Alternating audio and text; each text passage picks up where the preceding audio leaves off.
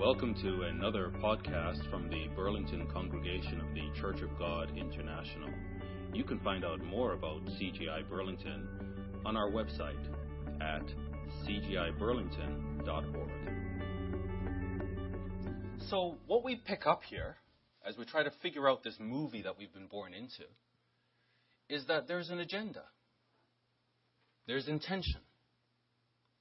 So, so God created man, He created our ancestors, Adam and Eve, with an intention, with an objective, and with an agenda. So the objective was to make man in the image of God. And the agenda then was to have this man rule over the earth and, and exercise godlike qualities over the earth. That's the objective and that's the agenda. Okay, let's go to verse 27. So that was his intention, and verse 27 says that he carried it out. So God created man in his own image. In the image of God created he him, male and female created he them. And then God blessed them. And God said unto them, Be fruitful and multiply, and replenish the earth, and subdue it, have dominion over it and have dominion over the fish of the sea and over the fowl of the air and over every living thing that moves upon the earth. Great. Got it 2020. I know the agenda now. Right? So I was born in uh, 1962, knew nothing. Ran around for 15 years, knowing nothing. And then I got a tap on the shoulder that basically said, I exist. And so at 15, I had this desire to know who created me? Because I was kind of listening to evolution in biology class and thinking that can't be right. For eight years, I searched diligently, trying to figure out who is this God. Searched every religion I could find, trying to find answers. And at 23, God opened up the Bible to me. So for me, I've spent 30 years studying this text. And, and now I know the agenda born in the middle of a movie. The agenda is man to be in God's image and to exercise dominion over the earth. Great, got it. Chapter 3. Now we see a competing agenda. So it's not just that there's an agenda. So God wants to create man in his own image, give that man dominion over the earth. There's a competing agenda. Let's see it in chapter 3. Now, the serpent, okay, so there's another character that enters now. So we've got God, we've got Adam and Eve, and now we've got a fourth character enter the movie. The serpent was more subtle than any beast of the field, which the Lord God had made. And, and you see these images of Adam and Eve, or Eve and the serpent, and it's always uh, Eve with an apple. Bible doesn't say it's an apple. And it's always this snake in the tree. Doesn't say it was a snake. It says it was a serpent. And the curse afterwards is that he would be on the ground. On his belly he would crawl. So at this point, when the serpent approaches Eve, we've got to get this notion out of our head that it's a snake. Could have walked up to her. Maybe he walked up in, uh, on, on all fours. Maybe he walked on two legs. Maybe he flew. Who knows? But afterwards, he was cursed that he would be on his belly. But this serpent was more subtle than any of the other beasts, so there were many beasts of the field, but this one was subtle. And he said to the woman, Yes, has God said that you shall not eat of every tree of the garden? And the woman said to the serpent, We may eat of the fruit of the trees of the garden, but of the fruit of the tree which is in the middle of the garden, God has said, You shall not eat of it, neither shall you touch it, lest you die. Ah, now we see a contradiction to God's word. The serpent said to the woman, God's a liar. I know oh, God said you would die. He lied. You shall not surely die. For God knows, in the day you eat thereof, your eyes shall be opened, and you shall be as gods, knowing good and evil. So now we see another agenda. We see God, the Creator, with his creation, Adam and Eve, a loving God, loving his creation, pronouncing it good, and then this character enters to deceive Adam and Eve and destroy them. Why? Why would he do that? So we need to go to Isaiah now, 14, to get the context of this fourth character. Why did he enter the picture? And what is he doing here with the woman? Isaiah 14.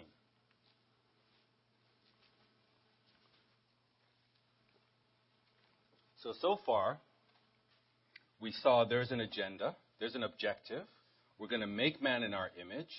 We're going to give him dominion over the earth. And then we see this fourth character that's not on the, gen- not on the agenda. He's not on plan. He's got another concept, another idea, another construct. What is that? Isaiah 14, verse 12. Speaking of Lucifer, how are you fallen from heaven? Oh, okay. So this character was in heaven and he's fallen. O Lucifer, bringer of light. This was a powerful being that has fallen from heaven, son of the morning. How are you cut down to the ground, which did weaken the nations? For you have said in your heart, I will ascend into heaven. I will exalt my throne above the stars of God. I will sit also upon the mount of the congregation in the sides of the north. Everyone will worship me. Verse 14 I will ascend above the heights of the clouds. I will be like the Most High. So now we see the competing agenda. There's one agenda where God says man will be like the Most High. And then there's this other agenda where Lucifer says, I will be like the Most High. And then there's Eve in the middle. And she chose to cooperate with this agenda. And that's the beginning. That, that's how the movie begins, that we've been born into. Two competing agendas. Agenda number two, getting the upper hand. So we're going to make Satan, Lucifer, like the Most High. How successful is this competing agenda? Let's quickly go to Revelation 12.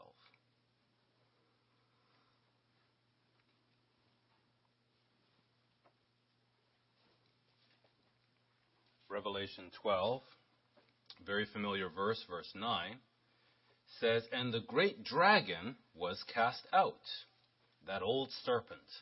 So we see serpent and dragon interchangeable.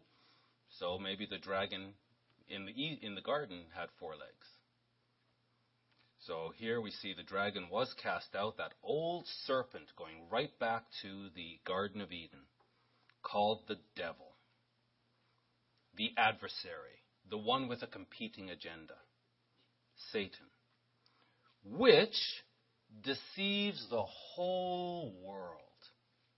Oh, so we kind of we went to the beginning of the movie where we saw Adam and Eve and we saw these two competing agendas. Now we fast forward getting to the end of the movie and we see the agenda of the devil is quite successful. He's deceived the whole world. His agenda is I will be like the Most High. I, will have the whole congregation of the earth worship me. And the Bible confirms this agenda is successful. Started with Eve, hijacked her, kidnapped her, got her husband, and has been capturing mankind ever since and bringing them into captivity to worship him as the Most High. Bible says very successful. So we know how it starts, we see how it ends. Now, we're in the movie we have a choice. As I reckon it, we have three roles we can play. Role number one is we can play a role of significance that advances God's agenda. We can participate in the creation of mankind in God's image. Or we can have a role of significance in agenda number two we can advance the cause of Lucifer. We can help bring mankind into captivity and worship the devil. Two choices significant role in Agenda 1, significant role in Agenda 2, and then there's another role we can play. Every movie needs extras. We can be an extra. So, you know, you go to rehearsals and you see the director just trying to get the scene just right. And he says to the actor, the lead role, Can you give us a, not so much emotion, just dial it back a little bit, but try again. Cut, try, and they're really working the actor. And then you come along, or I come along. I, I'm here for the rehearsal. Okay, what's your name? Adrian. Oh, you're an extra. Just wait over there, and I'll give you the signal. When you get the signal, just scream. Okay. Uh, do you want a loud scream? Do you want like what kind of scream? What how, I can do screams really well. How do you how do you want it? It doesn't matter. What do you mean? You're an extra. There's going to be an earthquake or a flood or something. You're all going to be wiped out. So when you hear a loud noise, just scream. It doesn't matter what you do. You're an extra. So we can, we can play a role of significance here, advancing God's agenda. Many are playing roles of significance, advancing the devil's agenda. And then there's all these extras. And we can be extras. I think, and, and you know what? We don't write the script. We don't write the movie. The movie is happening. We're born into it.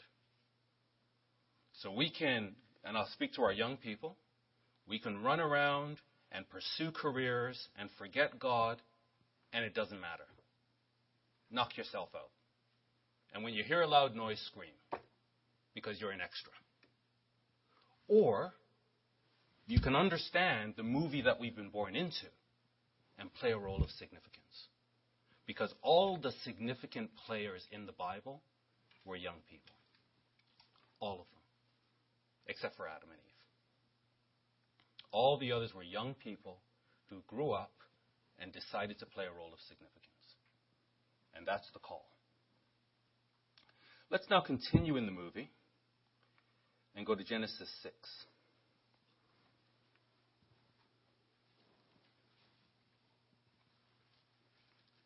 Genesis 6.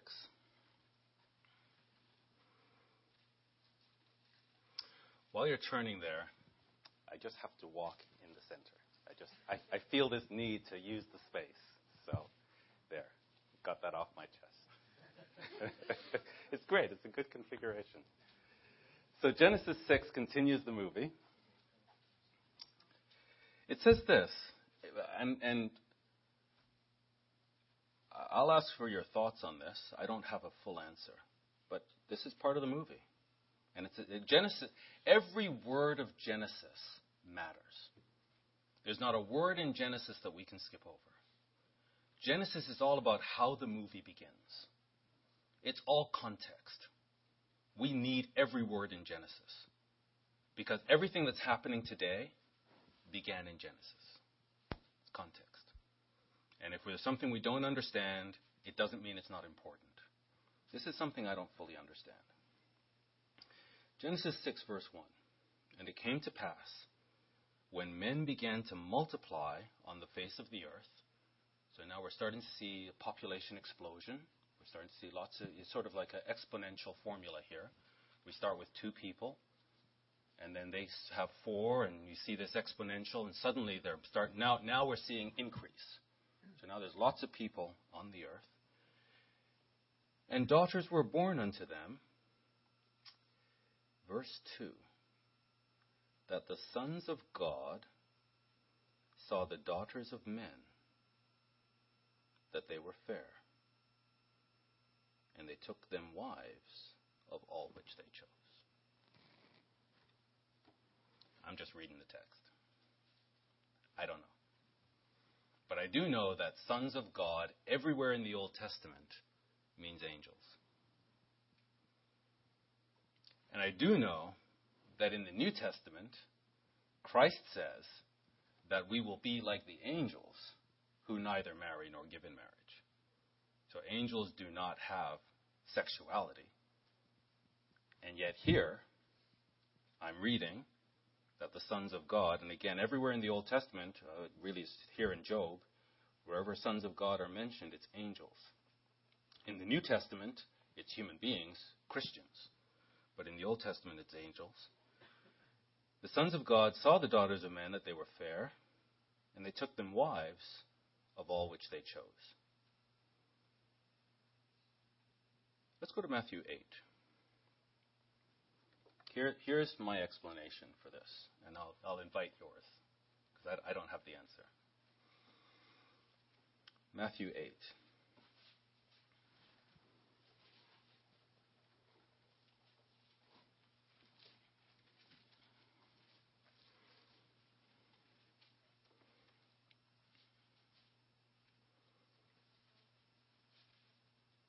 And verse 28 says, And when he, Jesus Christ, was come to the other side of the country of the Gergesenes, there met him two possessed with devils.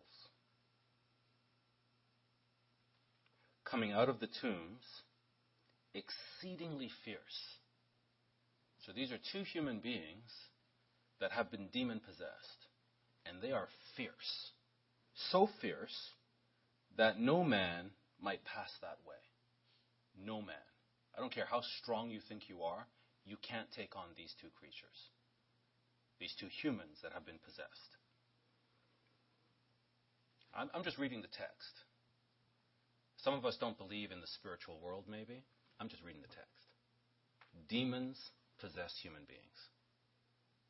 And when I spoke uh, last week, I think, about Acts 2, where tongues were languages.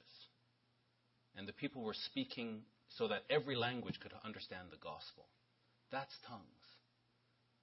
What we see in Pentecostalism, and even in our church, people think tongues is this gibberish thing. That's demonic. And I mentioned when you look at voodoo and you see them inviting the spirits to take them over, the first thing that goes are their eyes. The second thing that goes is their tongue. This is, this is electricity. We, we move through electricity. The brain sends electrical signals. That's how we move our muscles. This is electricity coming into a human being. And it's, it, it's firing electrical signals through the body, and the muscles are moving. That happens when you're new to it as the voodooists keep inviting these familiar spirits, the spirit learns to control the human being more, more, more engagingly. So they can actually speak through the human being. Initially, it's gibberish because it's just so new and novel. But as they do it over and over, the body gets accustomed to it, and then they can speak through the human. So, this tongue stuff in Christianity is pure Satanism. Let's read the text. Verse 29. And behold, they cried out, saying, They cried out of the human beings and spoke through the human beings to Jesus Christ. The human beings were not talking. The demons were talking out of the mouths of the human beings. They cried out, saying, What have we to do with you, Jesus, you Son of God? Are you come here to torment, torment us before the time? So they know the agenda. They know they're on a deadline. And they're like, What's, what? You're, you're interrupting. We, we have some time, don't we? And they're talking to the Lord. Verse 30. And there was a good way off from them a herd of many swine feeding. So the devils begged him, saying, If you cast us out, so we're, we're inhabiting these souls here, these, these two human beings, we're in them. If you're going to cast us out of here, and it's us, it doesn't sound like it's two demons, it's a few of them in two human beings. So, Jesus, if you're going to take us out of these human beings, there's a herd of swine over there. I'm just reading the text, which I believe. I've proven the Bible is true. So I know this happened. If you cast us out, allow us to go into the herd of swine. And Christ said to them, Go. And when they came out of the human beings, they went into the herd of swine. So it's almost like they have to have a host. So they're in the humans. If you cast us out, let us go into the swine. So that's immediately what they did. And behold, the whole herd of swine ran violently. This electrical signaling went into the body. And, and they couldn't, they just had to run. They had to express the energy. So as soon as they went into the swine, the swine ran violently, the same way the human beings were acting violently, down a steep place, couldn't even control themselves, into the sea, and perished in the waters. Now notice verse 33. And they that kept them fled. So there were human beings that were possessed of devils, and there were people keeping them using them.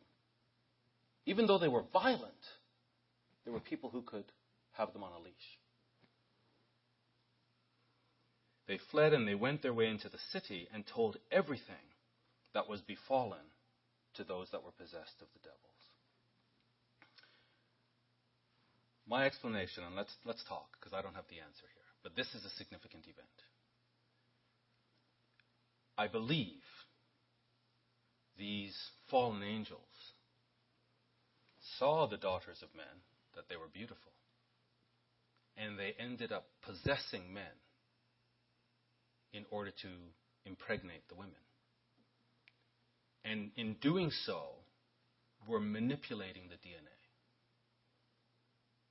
The same way that we see dinosaurs who are vicious or were vicious. We know God didn't create that. But it was here. There's proof.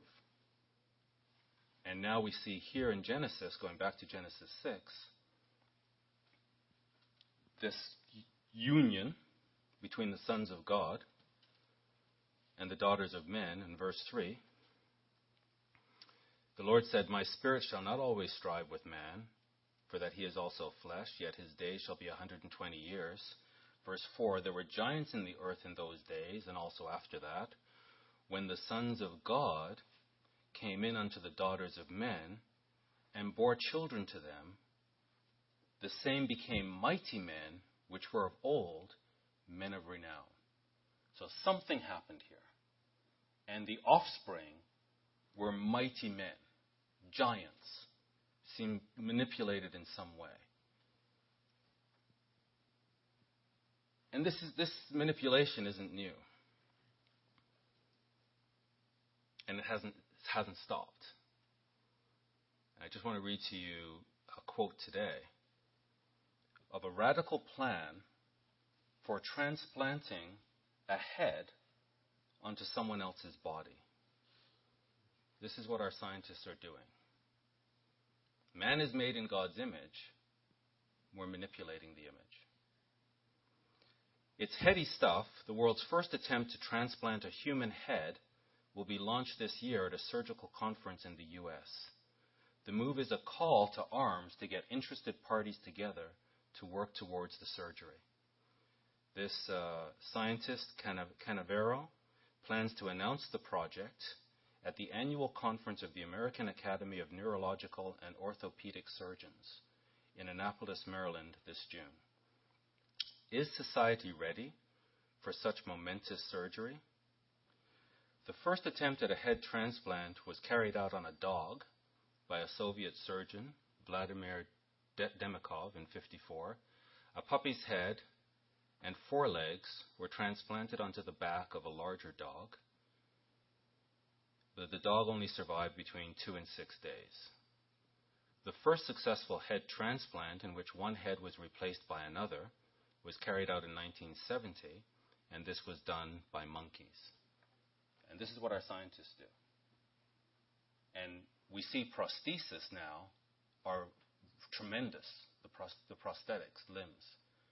So it wouldn't surprise me if we actually see a human head on a prosthetic body or a human head on a chimpanzee's body. And chimpanzees are fierce. But this is what we do. This is, this is the mind of man under the agenda of Satan. And so this manipulation, I don't know. I'm trying to figure out what this says. But there's something here that God wants us to know. So I'd just like to ask you, what do you think? What, what is it? And, and it ends in verse 5 here. God saw the wickedness of man, that it was great in the earth, that every imagination of the thoughts of his heart was only evil continually. And I'll tell you, they'll present this head transplant as a way to help man. God says, if you're on the other agenda, every thought is evil continually. So it'll be presented to help man, but it'll be implemented as evil. But I'll, I'll just ask you, I'll, I'll pause because I don't have the answer, but it's significant. What do you think? What is it? How would you explain the sons of God saw the daughters of men that they were fair? And then they have these offspring, and they called uh, Nephilim or giants.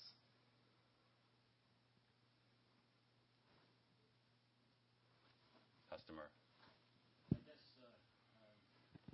that explanation is that explanation is as plausible a one as I've heard, um, especially in relation to Scripture in the New Testament that says angels uh, have no sexuality.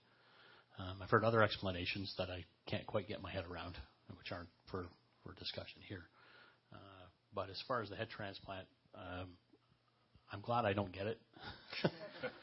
um, every time you think you've seen the worst that man can do, we continue to hit new lows. Yeah. So. Other thoughts? I genuinely don't know.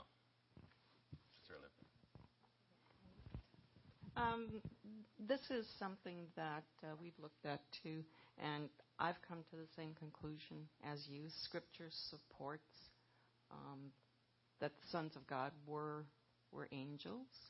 Um, even the closest um, person whom God selected to use, being the prophets in the Old Testament, were never called sons of God.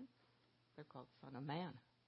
Um, and also, this is a really good scripture that you pointed to in uh, Matthew 8. I really like that. That explains giants. The Hebrew word implies tyrants.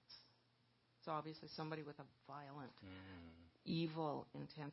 But Jude adds a little bit more light to that. And in Jude uh, verses 6 to 8, where he talks about the angels which kept not their first estate, seems to support, support that.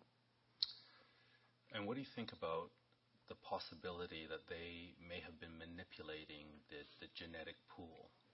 That I don't know, honestly. Yeah. I haven't looked at that. But the one thing that the mindset that is evil and against God's created being would be when they would do um, what is contrary. What God said, when you go into the land, don't do as the inhabitants incest is one thing that will lead to genetic mm-hmm. deformations or whatever, mutations. Mm-hmm. So that's a way to alter DNA. Jude, uh, can you read it? Sure. Jude 6 to 8. That's a good, uh, good scripture there, Olivia. Uh, and the angels who did not keep their proper domain, but left their own abode, he is reserved in everlasting chains under darkness for the judgment of the great day as Sodom and Gomorrah and the cities around them, in a similar manner to these, have given themselves over to sexual immorality and have gone after strange flesh, as are set forth as an example, suffering the vengeance of eternal fire. That is a good scripture. That does. Yeah. So we weren't here, but God wants us to know something happened, and it was evil. And judging from what we see today with uh, what we call modern science, or what I might call sorcery, uh, we see the same intent, manipulating the gene pool. Uh, this is not coming from God, this manipulation. The story continues in Genesis 10. We see uh, God floods the earth in Genesis 6, but Noah finds grace. In Genesis 10, then, Noah and his family come through the flood. So there's a restart. So the movie kind of, there's an intermission. We kind of come to an end, and there's a restart in Genesis 10. The sons of Ham, verse 6 Cush, Ethiopia, Mizraim, Egypt, Phut, Libya, and Canaan, uh, Lebanon. I believe those are the areas.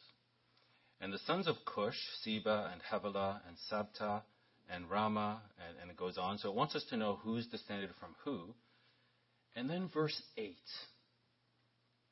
another significant player God doesn't want us to be ignorant of. Verse 8 Cush begat Nimrod. This is important. This is pivotal. So Ham comes through the flood with his father Noah, and then he has a son called Cush, and Cush has a son called Nimrod.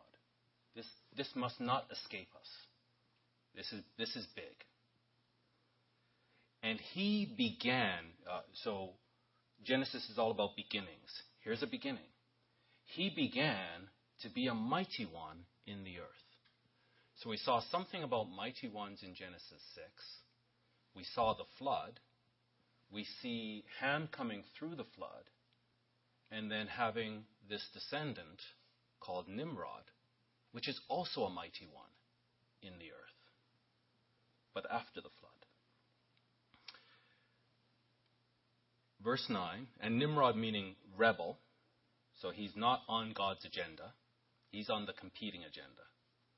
He became a mighty one. Verse 9, he was a mighty hunter. The word says before, it's panim, it actually means against. He was a mighty hunter against the Lord. He was against the Lord. Nimrod rebel against the Lord.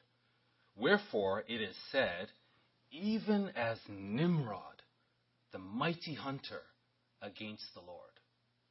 So this was a, a powerful being that when people really wanted to talk about something being powerful, they would defer to Nimrod. Even like the power of Nimrod. Verse 10. So we know the competing agenda is to capture mankind and bring him under dominion to the devil. That's the competing agenda. That the devil will be like the Most High. God's agenda is that man will be like the Most High. Devil's agenda is to take that man and make him serve the devil, and the devil will be like the Most High. That's the competing agenda. Verse 10, we see this mighty hunter, and I think of uh, Abu Bakr al Baghdadi when I see this. That it's not just going out hunting deer. He's so powerful, he's hunting human beings and capturing them. And the beginning of his kingdom, so he's beginning to now subdue humans and set up a kingdom. And this is the beginning of his kingdom. Genesis is all about beginnings. How did things begin? Here's how it began. The beginning of his kingdom was Babel, and Erech, and Akkad, and Calneh in the land of Shinar, Babylon. So he is the founder of Babylon. Out of that land went forth Assyria and built Nineveh and the city Rehoboth and Calah, and Resen between Nineveh and Calah, the same is a great city. So we see here now the establishment of civilization. This is how civilization began. Dropping down to verse 32. These are the families of Noah after their generations in their nations. By these were the nations divided in the earth after the flood. So now we see how the nations got divided, how the nations were established. They're all families. Verse 11, chapter 11, verse 1 is significant. The whole earth was of one language. The entire earth, all human beings, spoke the same language. But that's not all. But wait, there's more. Not only were they of the same language, they were also of the same speech the language that they use, language is a tool to communicate, the ideas that they communicated were the same. They had the same language, they had the same concept. The whole earth. Everyone was in agreement. Verse 2 And it came to pass, as they journeyed from the east, that they found a place in the land of Babylon, right where King Nimrod is.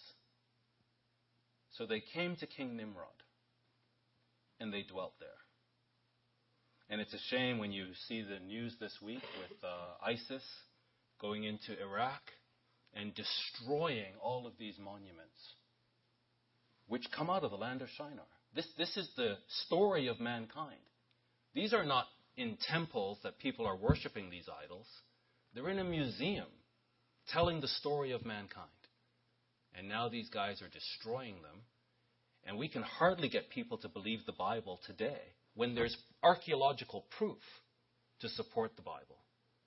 And now they're coming and destroying these artifacts that are 5,000 years old that substantiate the Word of God. And we can hardly get people to believe God when there's proof. Now they're destroying the proof.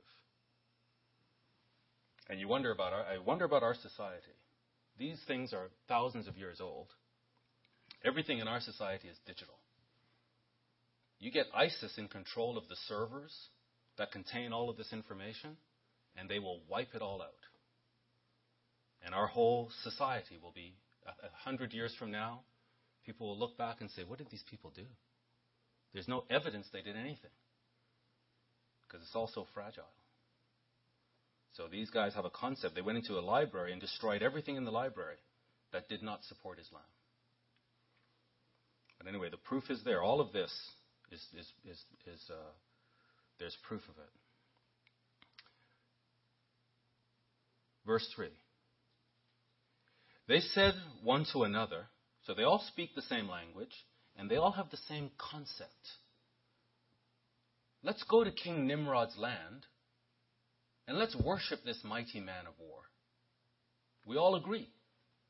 Now that we're here, they say to one another, Let us make brick and burn them thoroughly. And they had brick for stone, and slime they had for mortar. And they said, Let us build a city. Let us build us a city and a tower whose top may reach unto heaven. Remember, they're on the competing agenda. They're not on God's agenda. They're on the agenda that says Satan will be like the Most High. And Satan's king, Nimrod, he will be like the Most High. So let's get together and let's build this tower that reaches heaven and let's challenge God. Now, we can't help, and I'll speak for myself, I can't help but look back through the lens of history to this time with a downward glance. I can't help it. I'm in a society that believes in evolution, and it's all around me. So whenever I look backward, I somehow think that we're better today, we're smarter, we're more capable. And so I look back and I think, oh, these foolish people.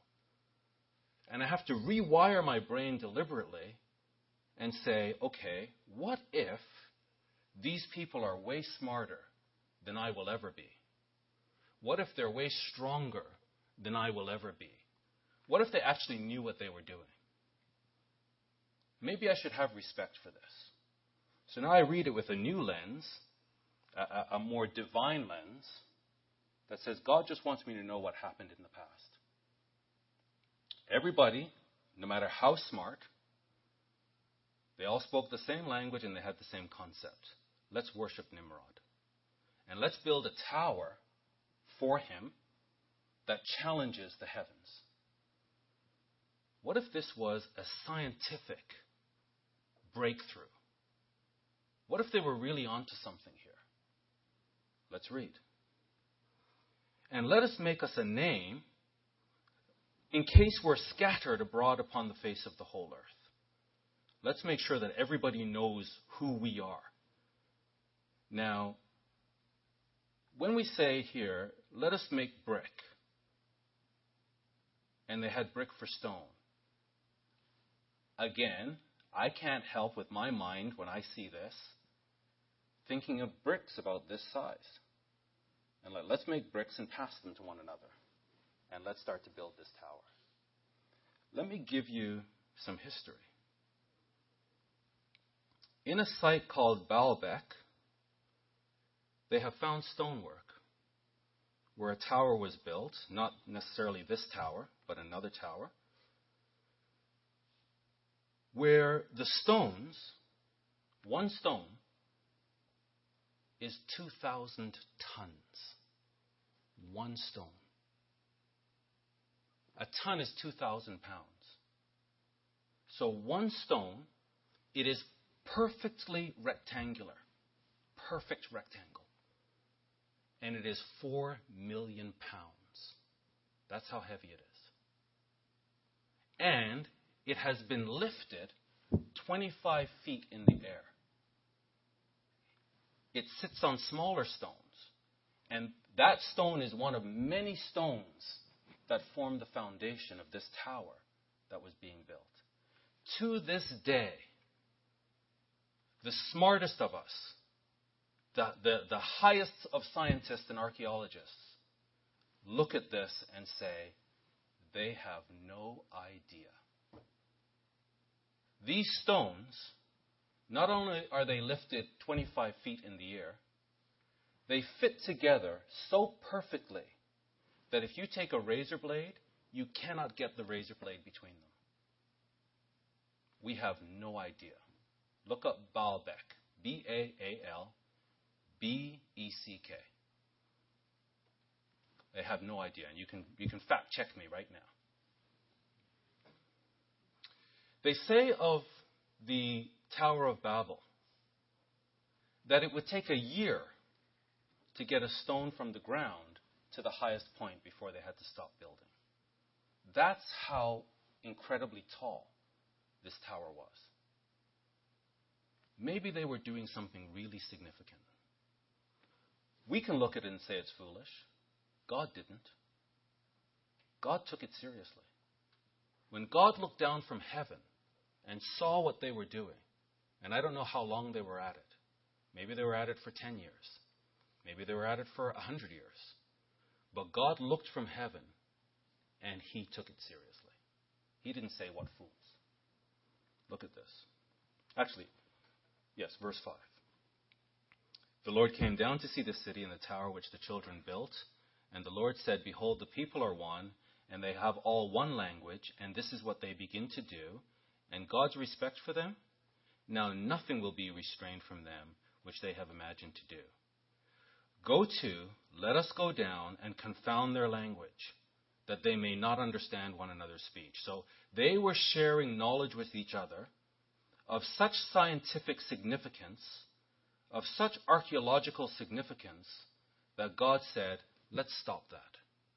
Let's interrupt that. These are human beings made in God's image who are very intelligent and they're sharing knowledge with one another and they're building these, these masons are building this structure and this city. Let's interrupt it. They, they, they are really advanced. Let's interrupt it. So the Lord scattered them. The very thing that they were afraid of is what the Lord did. The Lord scattered them abroad from there upon the face of all the earth, and they left off to build the city. They were interrupted. Hold your place here and come with me to Acts 8.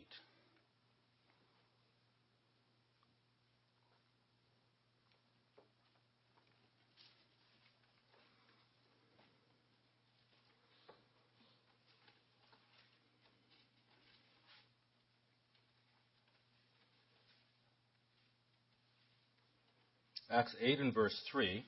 As for Saul, he made havoc of the church. He, he tore the church apart.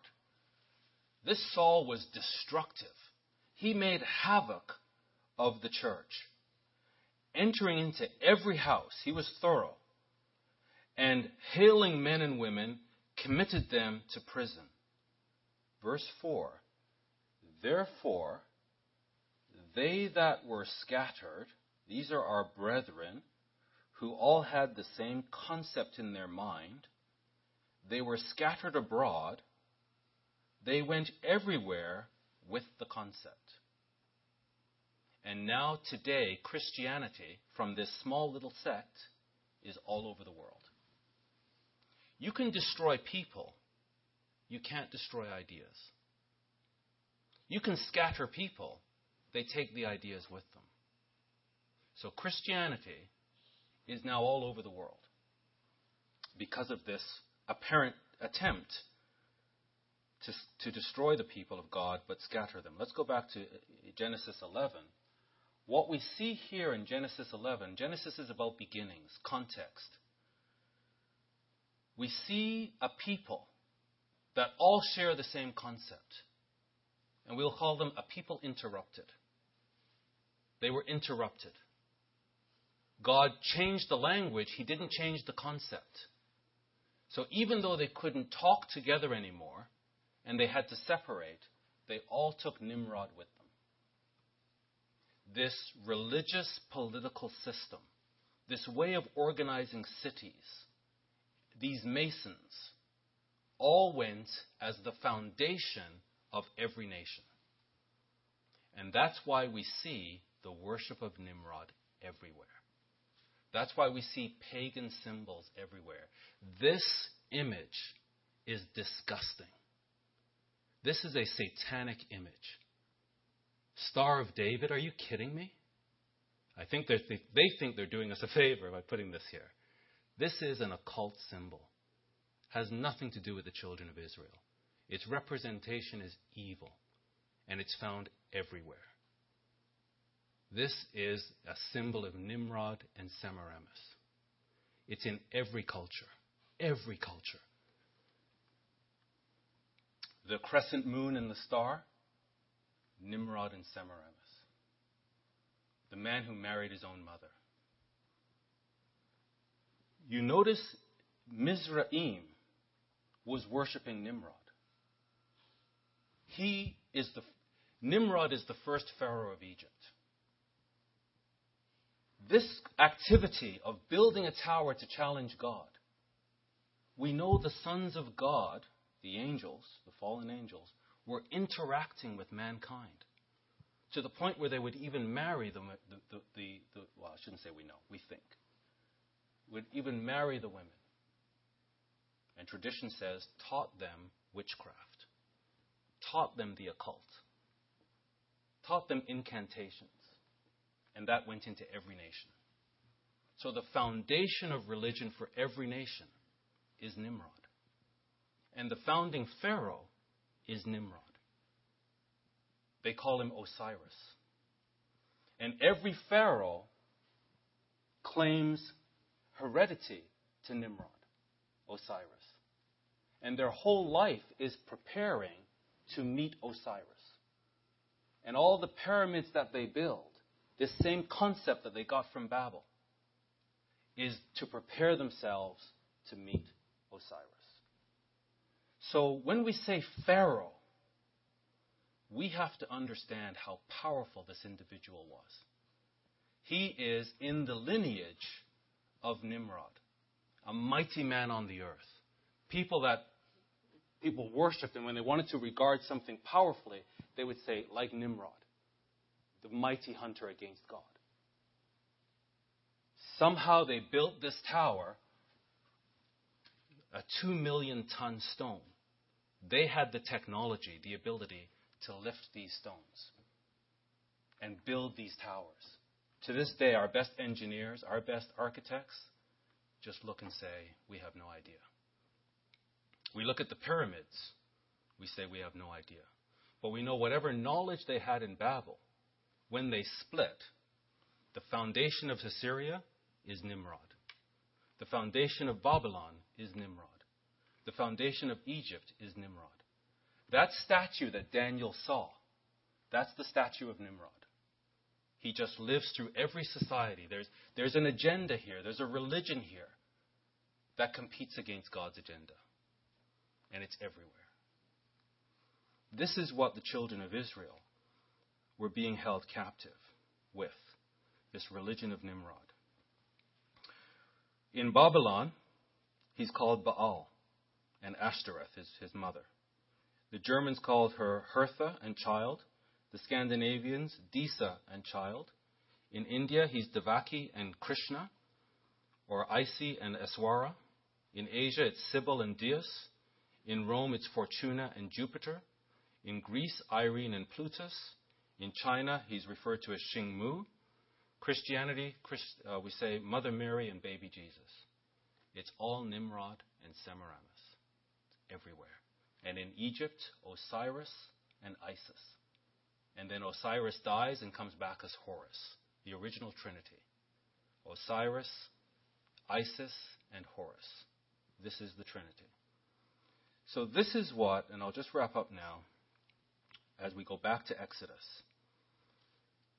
Let's first go to Exodus 7. This is what the night to be much observed pictures, brethren. This is a satanic cult that Satan himself participates in the subjection of mankind. Nimrod was an oppressor. Osiris and all of his lineage of pharaohs were oppressors. Assyrians were oppressors. The Babylonians, oppressors. God wants to release man from this bondage. And this is real bondage. We're, we're, t- we're talking about the devil himself participating in the bondage. The, the people of Egypt looked at their Pharaoh as a divine being. Because Nimrod they saw as a divine being. And they do their incantations and their chants, and they delve in the devil world. And they use this spirit world to oppress mankind. I might sound crazy. I believe the Bible.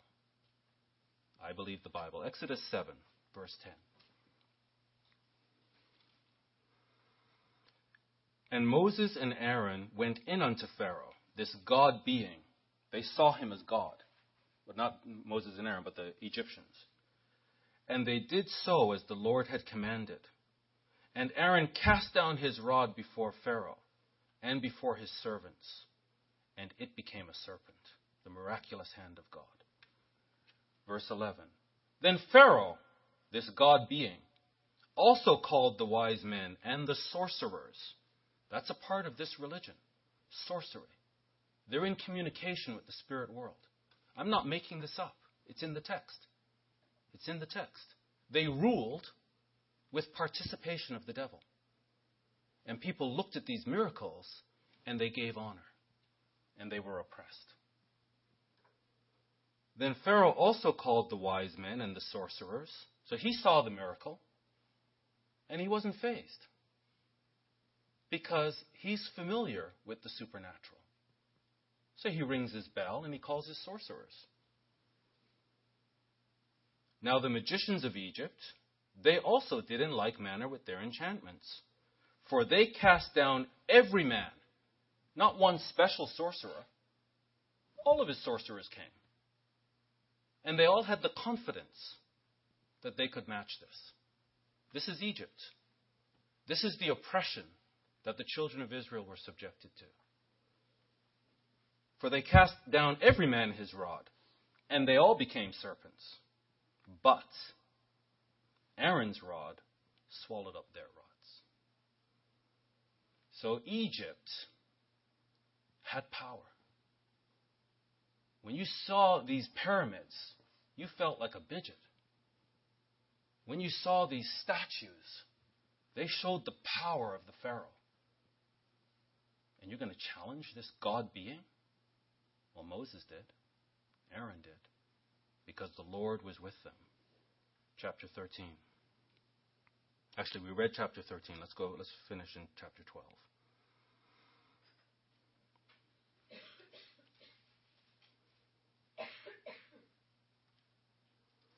So, brethren, what I wanted to bring out today is context. We're born in the middle of a movie. But God wants us to understand context. So He gives us these holy days, hoping that as we rehearse them, we get the story, we get the movie, and we understand where we're born in the movie and what the agendas are. There are two agendas. So we just have to decide which agenda do we care about? Which agenda do we want to advance? Or are we just an extra? Let's, let's advance God's agenda. And as we do, let's realize we serve the Lord. The Lord who brought Israel out of the iron grip of Pharaoh. You don't mess with Pharaoh. You don't mess with Nimrod. These guys are in league with the devil. They kiss him good night before they go to bed. And when they wake up, they kiss him good morning. And they're in communion. And they have an agenda to oppress man, to hold man captive. And God has another agenda. And as successful as Satan's agenda is, God is working this other agenda very quietly, very deliberately, very few first fruits. That's us. Exodus 12. And the children of Israel journeyed from Ramses, verse 37, to Succoth, about 600,000 on foot that were men, beside children. 600,000 men. So maybe we've got 2 million people coming out of Egypt. And a mixed multitude went up also with them, and flocks and herds, even very much cattle. So this is a real significant movement that Pharaoh has no power. Pharaoh has no power. And they baked unleavened cakes in the dough which they brought forth out of Egypt, for it was not leavened, because they were thrust out of Egypt and could not tarry. Neither had they prepared for themselves any victual. Now the sojourning of the children of Israel who dwelt in Egypt was 430 years. They were in Egypt for 430 years. And it came to pass at the end of the 430 years, even the self same day, great uh, sermon that Deacon Jan gave us about this, the very same day, it came to pass that all the host of the Lord went out from the land of Egypt. From the land of Egypt. We don't know what this means. But God wants us to know what this means. Millions of people just got up and said, Pharaoh, see you later. And he couldn't do anything. This God being, pseudo God being, evil God being. Verse 42. This is where I wanted to end. It is a night this night is a night to be much observed unto the Lord. Egypt has not gone away. It's here. Babylonia, it's here. Hasn't gone away. The book of Revelation speaks of Egypt and Babylonia. So, so the movie ends with Egypt and Babylonia still strong. God has to bring them down. We're still in the movie. Egypt is still here. We're not in Egypt. God has put his protective covering over us. We've been brought out of Egypt. Scripture says it is a night to be much observed unto the Lord for bringing them out of the land of Egypt. This is that night of the Lord to be observed of all the children of Israel in their generations. So, brethren, as we get together this year, or as you get together this year, let's come together realizing we're a part of God's agenda. The devil has no power over us. We've been released from this bondage of mankind. Eight billion people on the, on the planet. And eight billion minus a fraction are under this bondage of Egypt. We're not. It's a night to be much observed. This has been a podcast from the Burlington congregation of the Church of God International. We hope you are blessed by it. To find out more about CGI Burlington, visit our website at cgiburlington.org.